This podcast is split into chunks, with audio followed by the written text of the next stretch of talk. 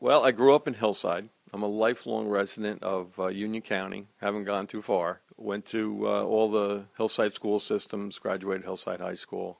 Very good time there. I'm still in contact with some people I've known for 55 years. We talk like it's yesterday. It's real fun, and I, and I see them or email them, and Facebook has been great, keeping in touch with everybody, so that's been fun. Got married, married a high school sweetheart, met her in history class. We've been together, been together, I guess, 40 something years, but married, going on 38. Moved out of Hillside. We had a little apartment, moved to uh, Cranford right after that, after a year uh, married. So I'm in Cranford 37 years. Uh, originally on Elm Street. We had two boys, Chris and Steve. We were looking to expand. Our, we didn't have a backyard. I was on a corner lot, so we said, well, we'll look around. And we really looked everywhere, and I moved a mile away because we liked it. We just had everything here that we wanted. So still in Cranford, at my present house for about 21 years. Just a great town. Tell me a little bit about some of the things that you've done during your career.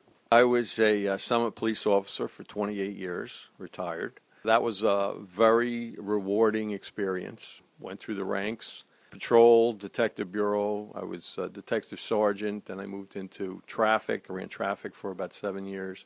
Then I was back and forth between patrol and traffic, depending on manpower. And I left as the patrol commander. Uh, very different time for policing. I mean, we didn't have computers. We didn't have cell phones. The radios were horrible. you could just about communicate. The, the portable radios weighed like 20 pounds. You had to carry them around. We had 24 7 walking beats. Rain or shine, hurricane, you're out walking and you're with the people and that's a big part of what I am today is you just have to talk to people. You get to meet them on their level. It's not always an emergency, which most police officers today, that's the only way you meet anybody is it's not a really good experience. It's a traffic stop, it's a medical call, it's an emergency. So it's harder, and they lose a little bit of that. Even though I'm retired 10 years, I continue to uh, instruct at the Union County Police Academy. I teach police ethics for recruits. You started your first term on the Township Committee January 1st. What prompted you to get involved with politics and to run for the Township Committee? I love the town. I've been coming here since the 50s. My uncle lived on Walnut. We used to visit every Sunday. You get together for dinner, or he'd come over our house in Hillside. Like I said, it was just a wonderful town, and that's why we did look here because I was familiar with it a little bit. The downtown area is great.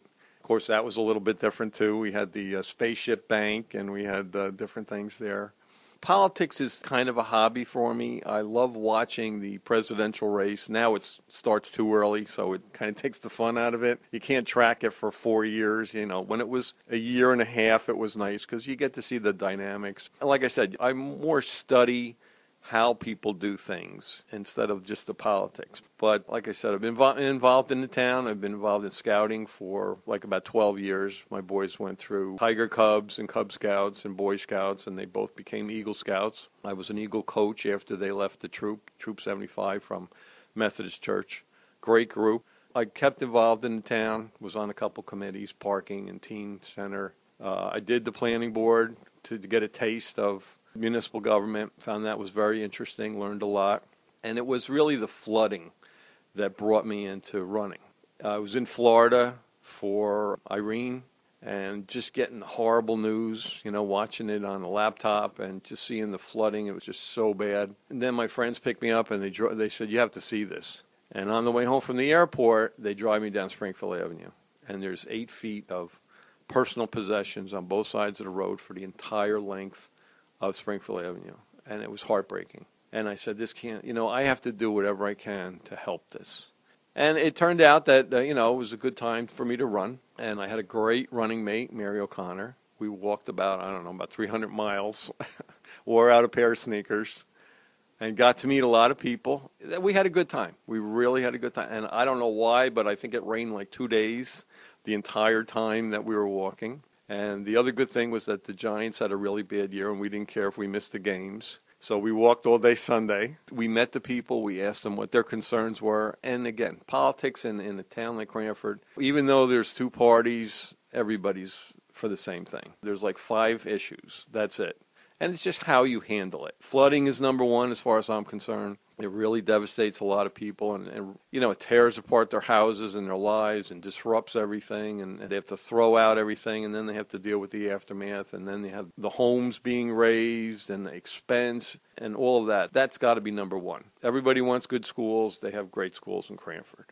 They want good emergency services. They have that. They have top-notch police, fire, and EMS. When they pick up the phone, if they yell help, they want help, and they get it. My son's a police officer in town. I'm very proud of that. He's here 10 years. I'm happy he's on Cranford because it's a very good police department. Roads, they've been put aside for a while. Uh, we're trying to get back on track with roads. They're all bad. And like I said, Mary and I walked every street and we looked at them, and everybody complained that there's potholes. They just haven't been done. You're supposed to get about 20 years to a road, and some of these roads haven't been paved since the 60s. So we're, we're trying to get back on track. Everything costs money. You know, that's the other thing is taxes. People are paying a good amount in Cranford, but they get the services also. It's not like other towns where you're paying a lot of money and you call for help and you don't get anything. I think the entire township committee is being very responsive to people. We're listening. We're looking at the Union County College plan to build a uh, sportsplex over there.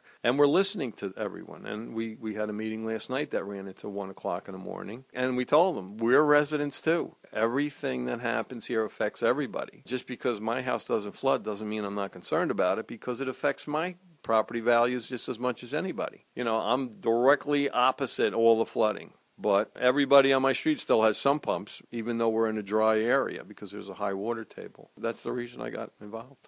Bob, thank you very much for taking the time to talk with us today. Thank you, Bernie.